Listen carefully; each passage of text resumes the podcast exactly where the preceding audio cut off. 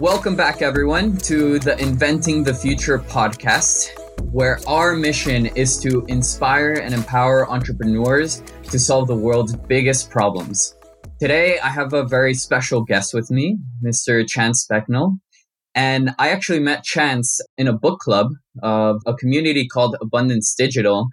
And by the way, I want to emphasize that as a point on just finding the communities in which you can find like-minded people, because that's really where you can find the best connections, where you can learn from and collaborate with others. So book clubs are a great place for that. And Chance and I have learned a lot from being in that community together. So with Chance today, we'll be going over his company Axiom and a brief outline for the conversation today is that I'll start off with a little intro on Chance We'll go into what Axiom is, what they do, explore the problem space that they're trying to solve, and then dive a little deeper into the solution for Axiom. And then finally go into some startup and entrepreneurial lessons that Chance has learned along the way. So cool. Does that sound good? How are you doing today, Chance? Welcome on to the show. Well, thank you, Julian. Uh, I tell you, it's I'm humbled, I'm honored, and more than anything else, I'm excited to see where this conversation goes. And I love what you're trying to do. I've listened to every one of your podcasts, and I think you're brilliant. I think you're a blessing to the entrepreneurial world. And anything I can do to help, again, I'm really excited. Awesome. Thank you so much for that chance. Means a lot. Yeah, I'm always excited where any conversation can go because that's the beauty of life is the spontaneity in which direction things can go in. So awesome. Let's start off. I'll start briefly with a quick bio on Chance, get to know him a little better, and then we'll dive further into his journey and Axiom. So Chance graduated with a bachelor's of science in business administration and with a major in management from the University of Louisiana Lafayette. And he's a native to New Orleans. He has 30 plus years of experience in management and executive leadership and has 25 plus years experience in senior care, which is what Axiom is based upon. And he is, of course, also a business owner.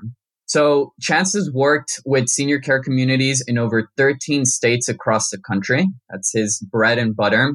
And currently, Chance sits as the CEO and owner of Axiom Health Services and has had this position for over eight years now. And apart from that, Chance is an adamant reader and searcher of wisdom, which I can attest to because I've met him at a book club. He's a searcher of knowledge and truth. When he's not working, he spends his free time with his wife, Samantha, and two kids, Andy and Trishan.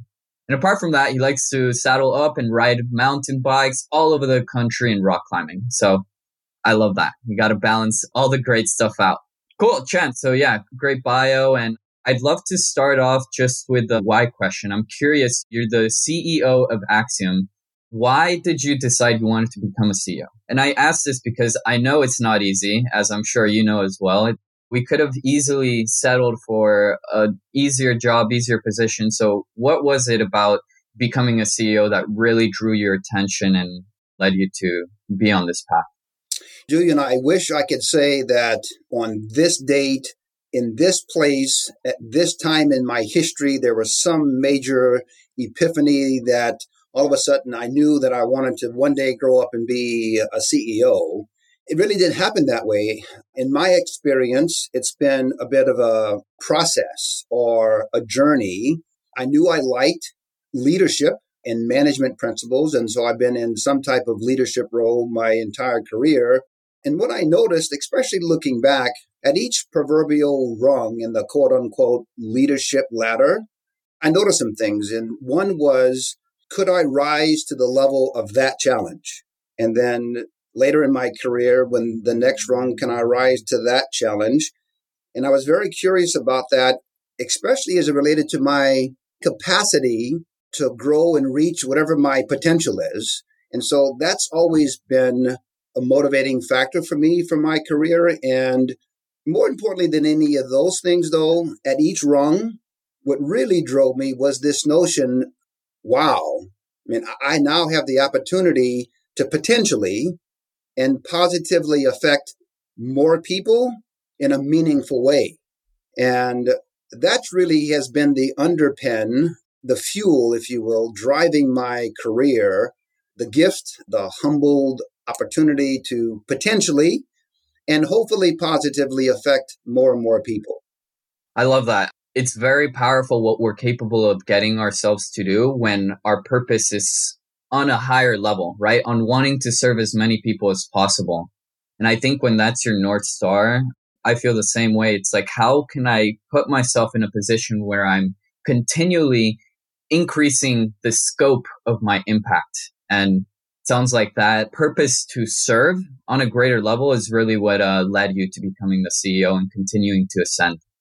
Yeah, and the only thing I would add to that, what's also interesting, and I'm not sure if this is an aha for me or not, but if I look back, my career has taken a few twists and turns. But what I've noticed is the sandboxes that I've played in in my leadership career have changed but some of those principles have always been there driving me. And so the first sandbox that I applied these principles was in the hospitality business and running restaurants. And there's an opportunity there to make difference in people's lives, but I wanted an opportunity to do something bigger. And so that led me into senior healthcare. And now as we get later in the podcast and some of the other questions, I'm beginning to ask myself the question what's the right sandboxes for me to be playing in to apply these principles of how can I be the most helpful to the most number of people? And what's crazy is that life does not shy from presenting lots of opportunities to do so. I love that. And I love how you said beginning to ask the question of what sandbox is because I think those questions are so fundamental that we need to constantly be asking ourselves, what is that sandbox? Where am I going to play? Because we can only really play in one sandbox at a time. And there's so many we could play in. So if you constantly ask yourself that, you're opening your mind to opportunities that could help you scale that impact. So love that. Very interesting way to look at things. Cool, Chance. So thanks for that quick intro. Let's dive into Axiom. So just quickly getting started here. How would you describe Axiom, what you guys do, and what the higher level mission is of why you do what you do? So the what of Axiom is we're in the senior healthcare space, and our portfolio consists of the Axiom company, which is the service part of the organization, the back office accounting and operational support and financial and clinical support. So we have the Axiom entity and it works with 14 of our facilities in the senior healthcare space. And those product lines include high end skilled nursing and rehab facilities, very high end assisted living facilities, there's a particular product line in the state of Kansas that's unique to Kansas called a Home Plus. Uh, think a 12 bed house for seniors who need additional assistance. And we also have senior behavioral health hospitals in our portfolio. We have about a thousand employees, and our annual revenues is in the 50 to 60 million dollar a year. So, kind of a mid-sized company. The where of the company is based out of Wichita, Kansas but we have our footprints kind of in the Midwest. And more importantly than anything else, the why. Why do we do what we do? And our why, our purpose, our massive transformative purpose is to improve lives and exceed expectations, to improve lives and exceed expectations. And if you take the first letters of those four words, it forms the acronym ILEE.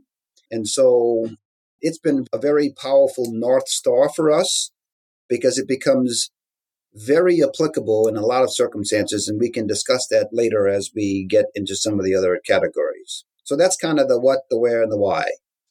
Cool. No, I love that. No, and I always think it's so fascinating to look at a mission and almost kind of question its formation and how it came to about and how it's lived.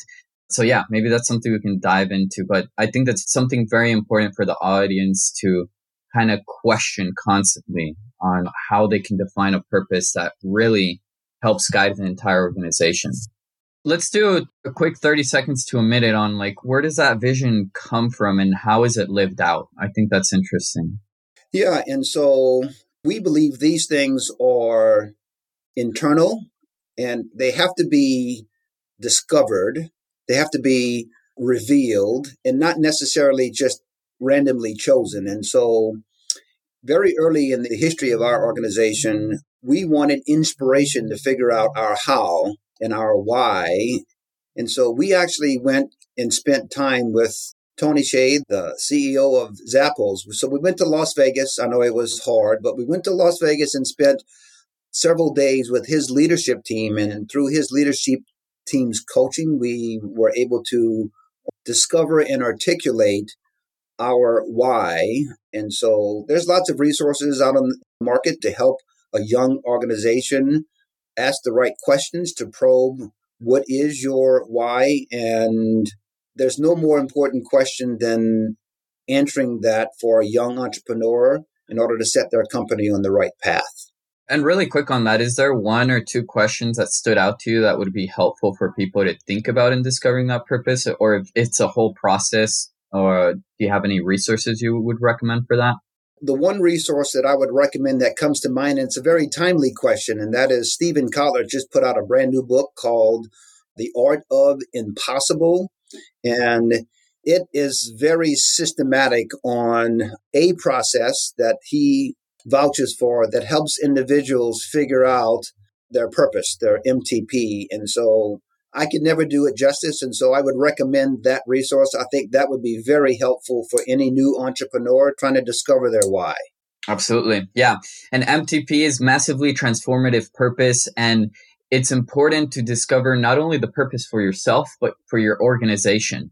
And the value of figuring out what that MTP is for yourself is that it more clearly gives you a direction as to whether the company that you're founding or the company that you want to join is in alignment with your personal MTP. So all of that alignment, it helps to maximize your level of passion and ambition towards something. Yeah, one other quick thing. And so Axiom's purpose is to improve life and exceed expectation, ILE for short. And my personal MTP is Serviam, get up, show up, lift up. So this notion of I will serve, Serviam, and to be even more clear is that I will get up and I will lift up. I will serve as my personal MTP, and it really aligns very nicely with the company's MTP as well. I love that. Yeah, no, it's very evident that service is very core to who you are and what Axiom does as a company. Like when I was reading through Axiom, one of the things that stood out is that you went from Axiom management to Axiom service, right? You shifted the company's mindset from that of management to service. And I'm sure that has been a key contributor to the success of the company. And it's also true to who you are as a human. And one additional footnote I'll mention here for the audience is that service is so important because when you serve others, you're serving yourself in the process. And it's that process in which helps you grow as an individual, helps you live a more fulfilling life. And in the end, the more you grow, the more you have to give, the more you're able to serve. So it's all a cycle that feeds on itself. It is very powerful. Yeah, there's an enormous amount of work out there about self compassion, self, empathy. We all have narratives in our mind, the Woody Allen, the inner critic that's going 90 to nothing. And that narrative is normally driven by survival instincts in that has evolved in our history of humanity. And so it's vigilantly looking for where is the next threat. And that narrative is often very negative towards self. And so self doubt, limiting self beliefs are often generated in the narrative in our head. And the beautiful thing is that we're not the narrative. We can take the narrative and put it out here and we can observe it and we can ask, is that narrative serving me? And if the answer is yes, then we celebrate. But if the answer is no, we can rewrite the narrative.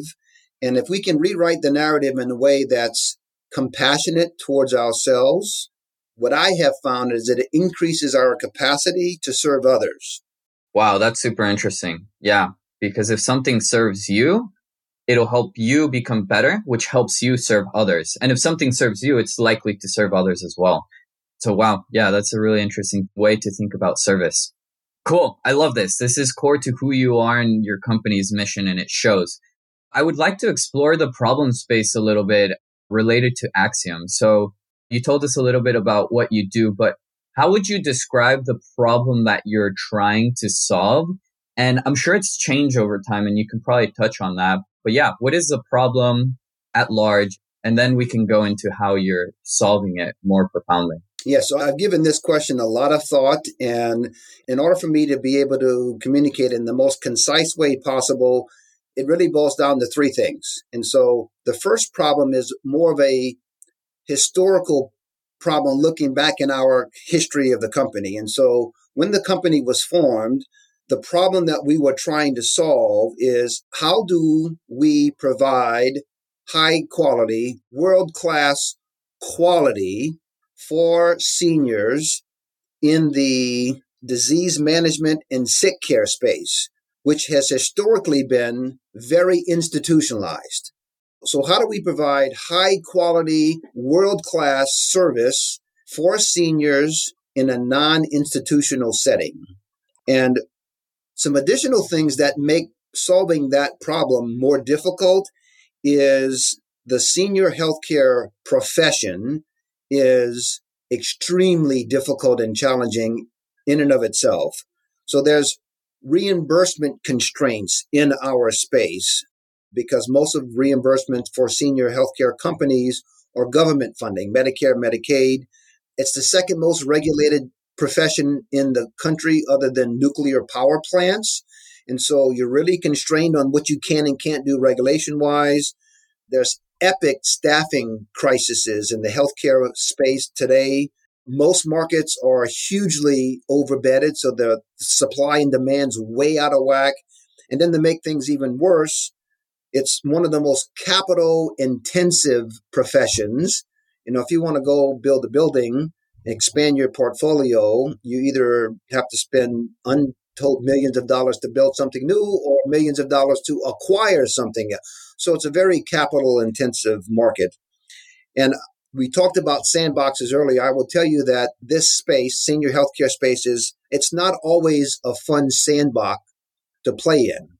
So that leads me into the second problem space, and that is what's the future of our organization potentially look like and what other sandboxes might we want to also play in and so leading into 2020 we created a 2020 and beyond vision this was even pre-covid and some things that we knew at our core is one we wanted to figure out how do we expand ILEE 10 times not just 10% but 10 times how do we transform into an exponential organization? And then we knew part of the sandbox that we wanted to play in is we wanted to be in the not just management of diseases and sick care for seniors, but we wanted to be in the opposite end of the spectrum. And that is we wanted to be in the vitality business, in the lifespan and health span business. And we know that we want to be as a subset either vitality of the mind, vitality of the body, or vitality of giving a person an increased sense of meaning and purpose.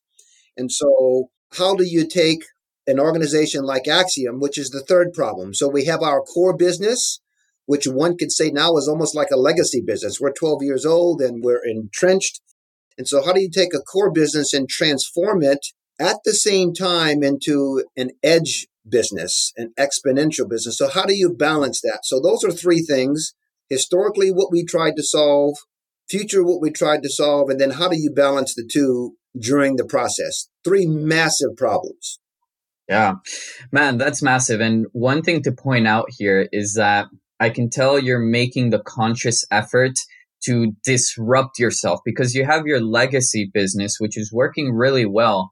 But it's evident that you see that the future as it relates to health has more to do with healthcare than it does with sick care, which is what you're currently doing with the nursing homes.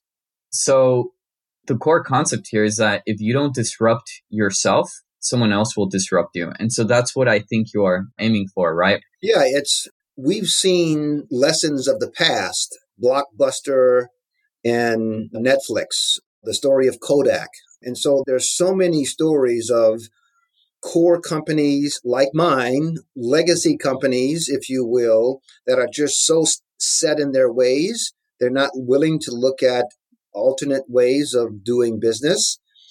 And when it's all said and done, if we do what we're trying to do perfectly, then there's a real chance that we will cannibalize the existing business because hopefully in some vision of the future, people will not need to be congregated in centralized buildings for senior care, even if those buildings are architecturally beautiful.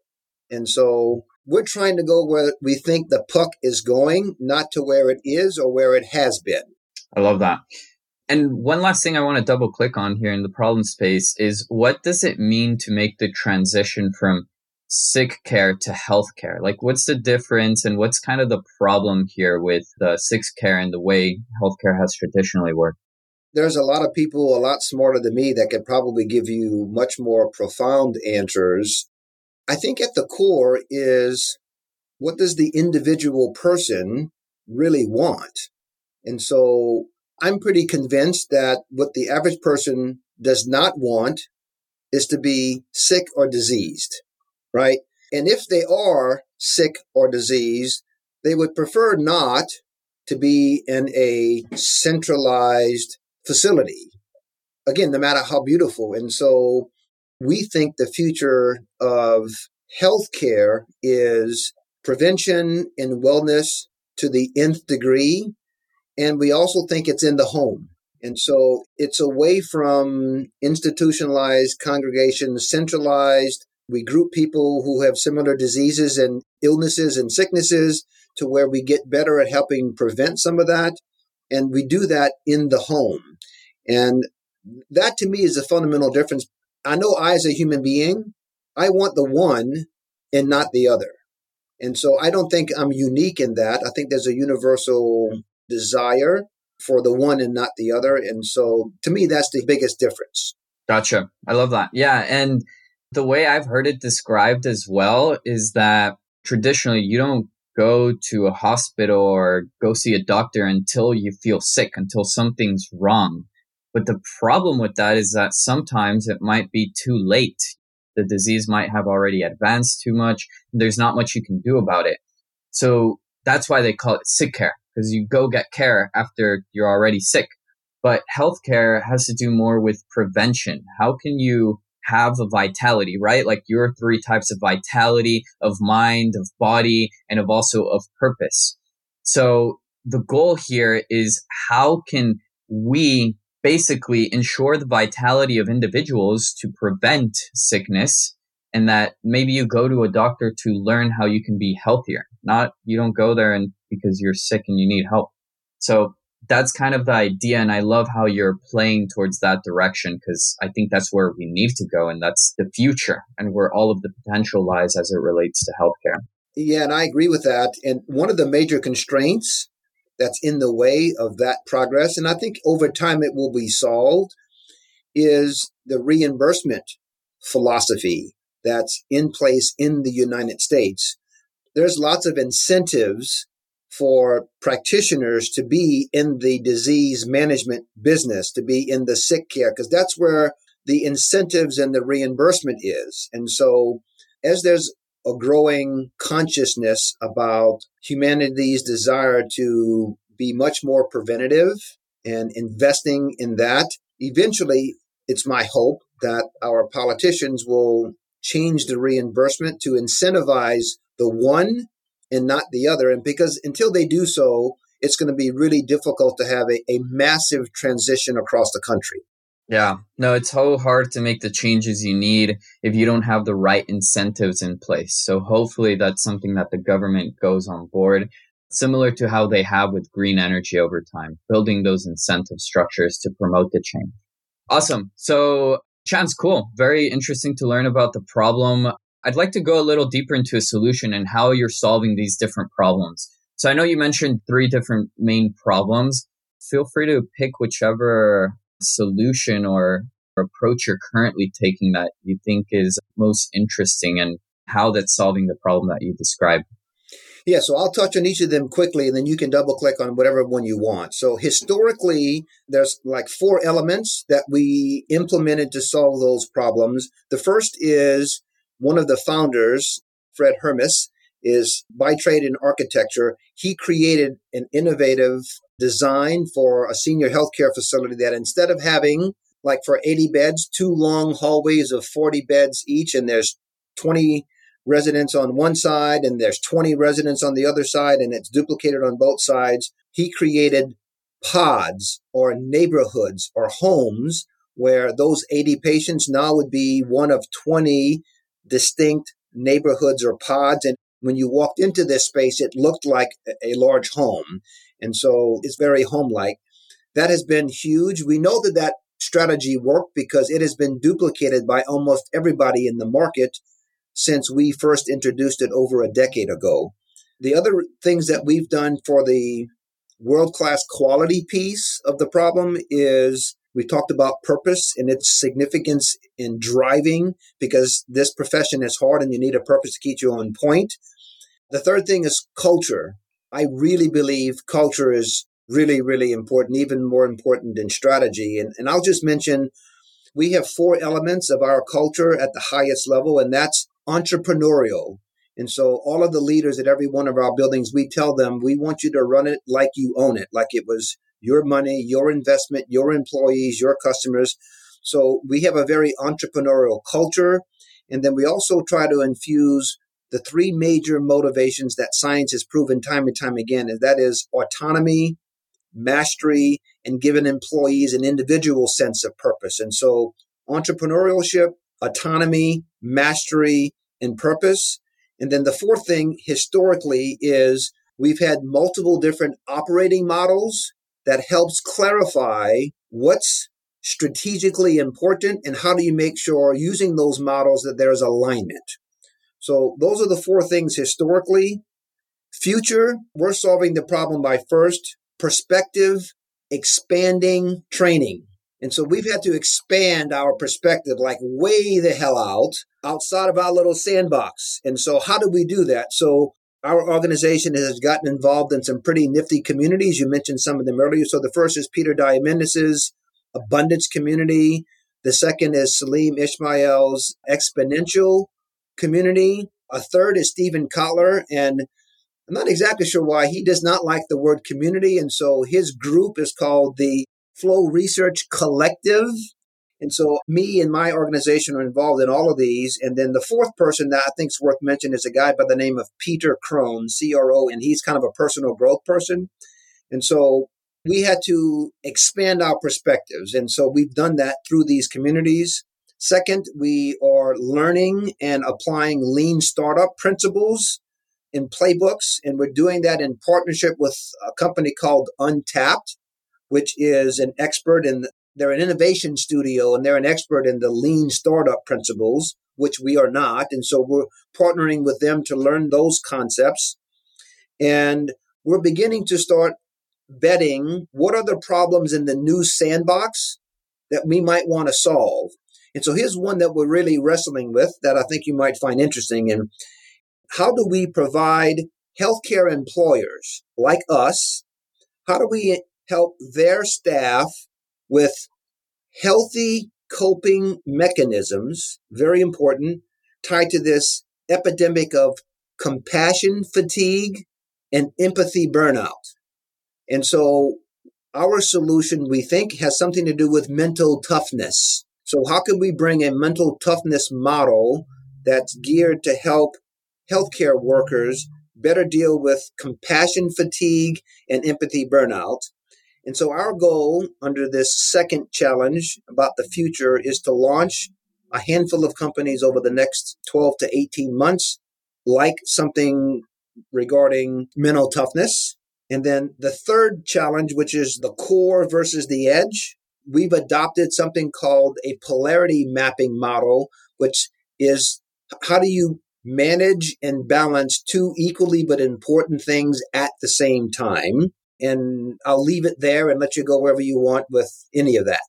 Very interesting. I love the uniqueness of a lot of these approaches. And one thing I'll quickly point out is that for these problems, it's really interesting to know how so much of the solution has to do with how you're managing things internally, right? Because the way in which you're operating and the culture of the company and the principles, the entrepreneurial principles with which you operate are in turn what result in the solutions that you give to your end users and customers. So I think many times we think that the solution is external and sure, it may be external, but I think it really starts and grows from within. And the systems that you have in place internally are what's going to end up helping you increase your capability to solve these problems and challenges. So I love that that's a huge focus. Yeah. So if you take a culture of like entrepreneurial spirit and there's autonomy and you're investing in your employees so that they have a sense of, man, I'm pretty damn good at what I do. I have some bit of mastery. And then you also sprinkle in training and techniques and tools on how do we get better at creativity and innovation. You put all those in a sandbox and you start throwing questions and problems in the mix. Pretty damn amazing what can come out sometimes. When you create the right space and environment and culture, that really creates a right state of mind for those brilliant ideas to come out. I love what Steve Jobs says. He's like, we hire smart people so that they can tell us what to do. And when you create an environment for them to actually thrive, then really they're the ones that are going to collectively drive the vision and the execution of the company forward. So I love that. Let me touch on this really quick, Chance. I mean, it sounds like you're starting a lot of different companies, as you mentioned, and there's like different directions to go in with what you're currently doing, the legacy side, but also with the vitality space. So I'm curious from a vision perspective, if Axiom was to achieve its ultimate destiny, like if it got to the point where it fulfilled its vision, what do you think the world would look like? Yeah, what a profound question. I'm humble enough to know that we'll probably never get there, but it shows a whole hell of a lot of fun taking the journey. And if we could somehow make a dent, more and more people's sense of vitality that instead of waking up and asking themselves, how the hell am I going to survive the day? How can we replace that with what the hell's possible today? If we could have some small part in quote unquote setting more people free from the constraints of that narrative that we talked about earlier. Oh, wow. I mean, the ripple effect, the cascading effect of that is just endless. It's almost too humbling to even contemplate the potential of that ripple effect. You know what I mean? Yeah, no, I love that. And it's a very concise and beautiful vision because it's literally, it consists of taking people from scarcity to abundance. It's taking people from a survival state of mind to a state of mind in which you're thriving, right? They're no longer surviving, they're thriving. And that's in which when you're no longer worried about how you're going to get by or what's going on, and you instead focus on the possibility, as you mentioned, then that's where all of the opportunities come into your awareness and you start to see light and abundance where others see scarcity. And yeah, I love that because that's really, I think, one of the biggest mindsets and lifestyle shifts that you could experience as a human. And what's interesting, Julian, is that there are a lot of companies that are offering a lot of solutions towards the higher parts of Maslow's hierarchy of needs, because that's where typically uh, larger margins are. Yep, right, that's where the money is, right? Yep. And listen, more power to them. I think humanity, no matter where they are in the hierarchy of needs, any upward movement by anyone anywhere on the hierarchy is good. And so I applaud it. And so there's no judgment on my part. I just think in my personal opinion, that there is huge unmet needs tied to companies targeting the individuals on the lower part of the hierarchy of needs. Again, there's countless people around the world, not to mention just in the country of the United States, who have unbelievable suffering just trying to figure out how to survive the day. And they don't have tons of resources. They can't spend hundreds of dollars on products or services, but their life is just a grind. And if we could come up with cost effective solutions that maybe help move them up just a little to the next rung, and then maybe there's another solution there. And so it's almost like trying to provide a lifeline. And so that's kind of the grand vision in my head. The higher we can pull more people up, the more options that they have, the higher they go. And so we want to provide a lifeline as far down on the hierarchy of needs as humanly possible. Oh man, I love that so much. I never had considered thinking about the solution and what part of Maslow's hierarchy of needs that solution and what you're trying to do fits into. And you're right. Most people, most solutions and companies fit more on the higher end of Maslow's hierarchy of needs. And the thing is that sure, the people at the bottom of Maslow's hierarchy of needs may not have as much money or may not be as profitable, but it's important to consider that's where the grand majority of people live around the world. Most people are in the very bottom pillar, just trying to get by day to day. Cause it's the same with my startup, right? I want to help low income workers find a better job. And sure, they may not have the most money, but that's where most of them are.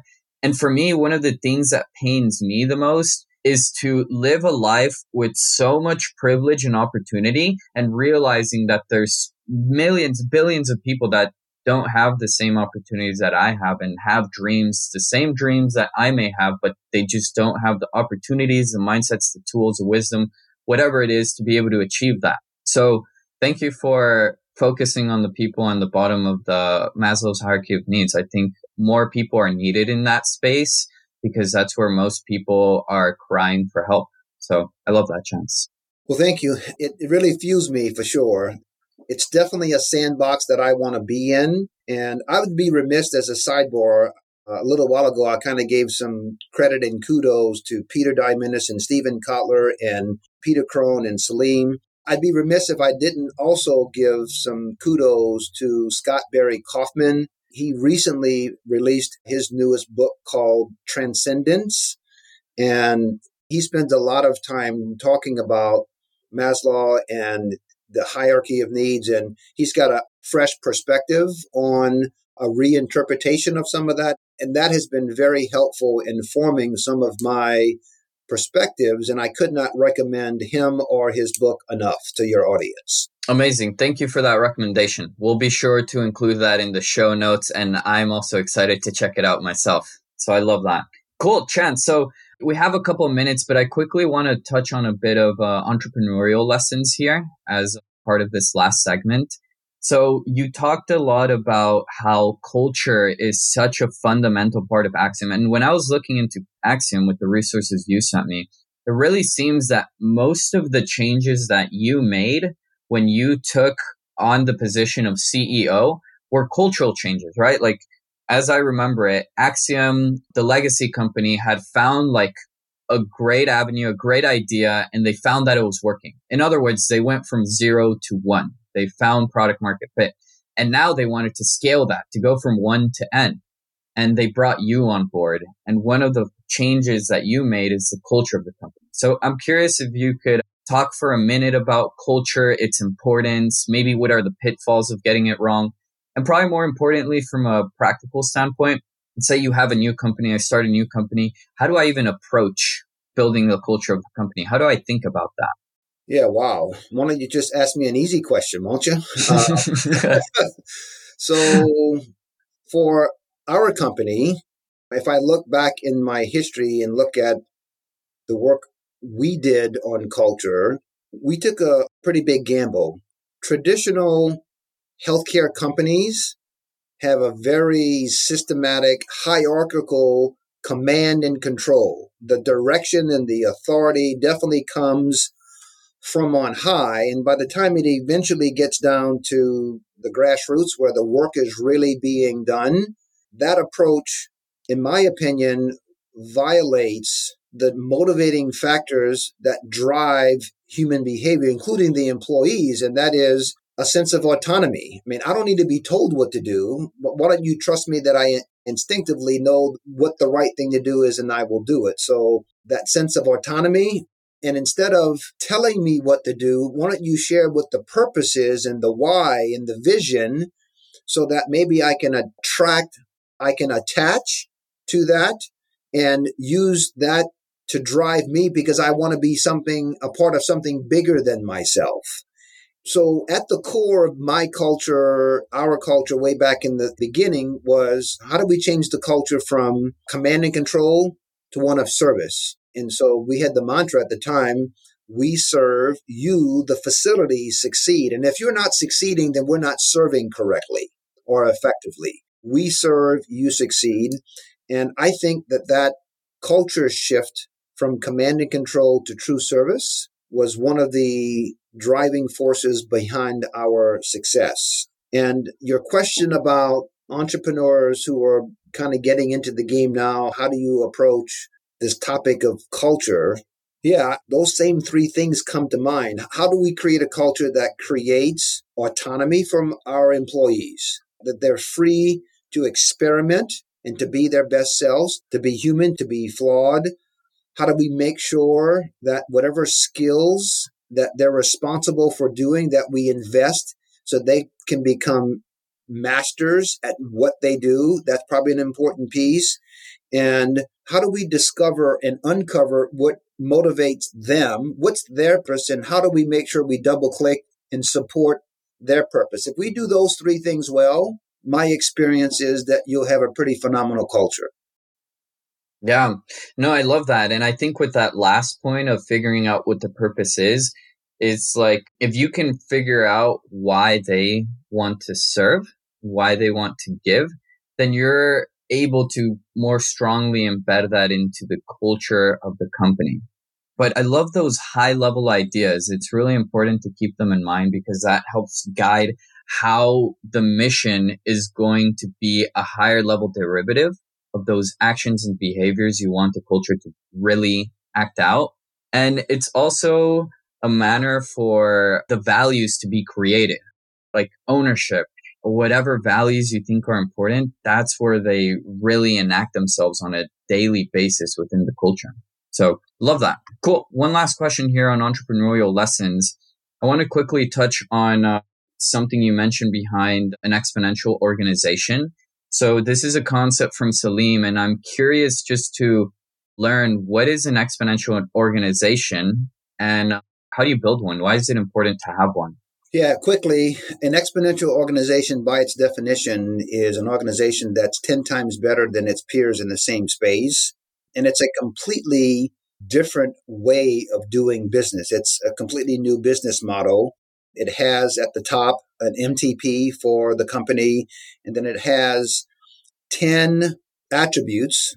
We can't go into details now, but there's five attributes that are internally driven for the company, and then there's five attributes that are externally driven. And Salim has a book and a workbook out under the title Exponential Organizations. Maybe you can link that in the notes as well. Those are really, really, really great resources. And what he did is he looked over the last decade or so at these successful unicorn companies and figured out what's their secret sauce, what allowed them to be so nimble and agile and so successful. And he captured all of that in his attributes in the model. And so we've been students of, of his work for quite some time. We're fumbling as we learn this stuff.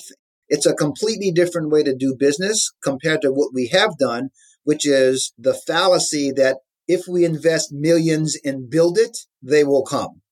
That's powerful. Yeah, Salim has a great book on that. I'll link that. And by the way, this isn't just for big companies like Chance's. This can be also as well for startups. And the important thing about culture is that if you get it wrong in the beginning, it's really hard to like shift it. It's kind of like you're turning a huge Titanic ship like 180 degrees. It can be done, but it's really, really, really freaking hard. So if you can get a good culture from the beginning and design it in a proper way, that's invaluable. And the concept of exponential organizations, I think, helps you get that right from the beginning. In addition to that, I've mentioned some names and some resources. The other huge help, I think, for an entrepreneur trying to get started is these lean startup principles. And I would recommend Ash Maurya, M A U R A, is an author of a couple of books, Ash, A S H, tied to lean startups. And those principles have been very, very helpful for us. That's what Untapped, our partner, is helping teach us. And so between lean startup and exponential principles put together, they're very, very powerful. And I couldn't recommend it to your audience, both of those highly enough. Awesome. I'll be sure to reference those and I appreciate the shout out on the resources. Cool, Chance. So this has been awesome. One final question before we close up here, just kind of wrapping it all together. I'm curious for you, what has being a CEO in its glorifying and agonizing moments taught you about life, not just business, but life? How has that experience changed the way that you look at the world? Uh, three things come to mind. First is humility. Yeah, the journey is hard, but it's definitely a journey well worth taking. And you never arrive. It's not like you wake up one morning, I'm like, you know, conquer the world. There's nothing else to do. So it's a never ending journey and it has helped increase my sense of humility. The second thing is the sense of awe. I am just dumbstruck time and time again about the basic human goodness and the basic potential of humanity, I'm amazed almost at every turn at what we're capable of. So, awe would be the second thing. And the last thing would be courage. And to have courage, to not be afraid, to love, the courage to love boldly. That would be the third thing that comes to mind. Those are all invaluable lessons. Awesome, Chance. Thank you for sharing your wisdom, your insights, and for telling us about Axiom and what the amazing work that you guys are doing there. So, cool. With that, we'll go ahead and wrap it up for this episode. And yeah, I'll go ahead and include links to connect with Chance and for Axiom in the show notes. But yeah, thank you all for listening, and we'll catch you on the next episode. Hey guys, three quick footnotes here before closing off. So, the first is Did you enjoy the topics discussed in this episode? Well, I invite you to join the Slack community for this podcast, where we'll keep the conversation going by engaging in discussions related to the episodes discussed in this podcast. Here, you'll be able to engage in conversations with me and other listeners. And if you really enjoy this podcast, it is likely that you would relate well with other listeners that also enjoy the podcast.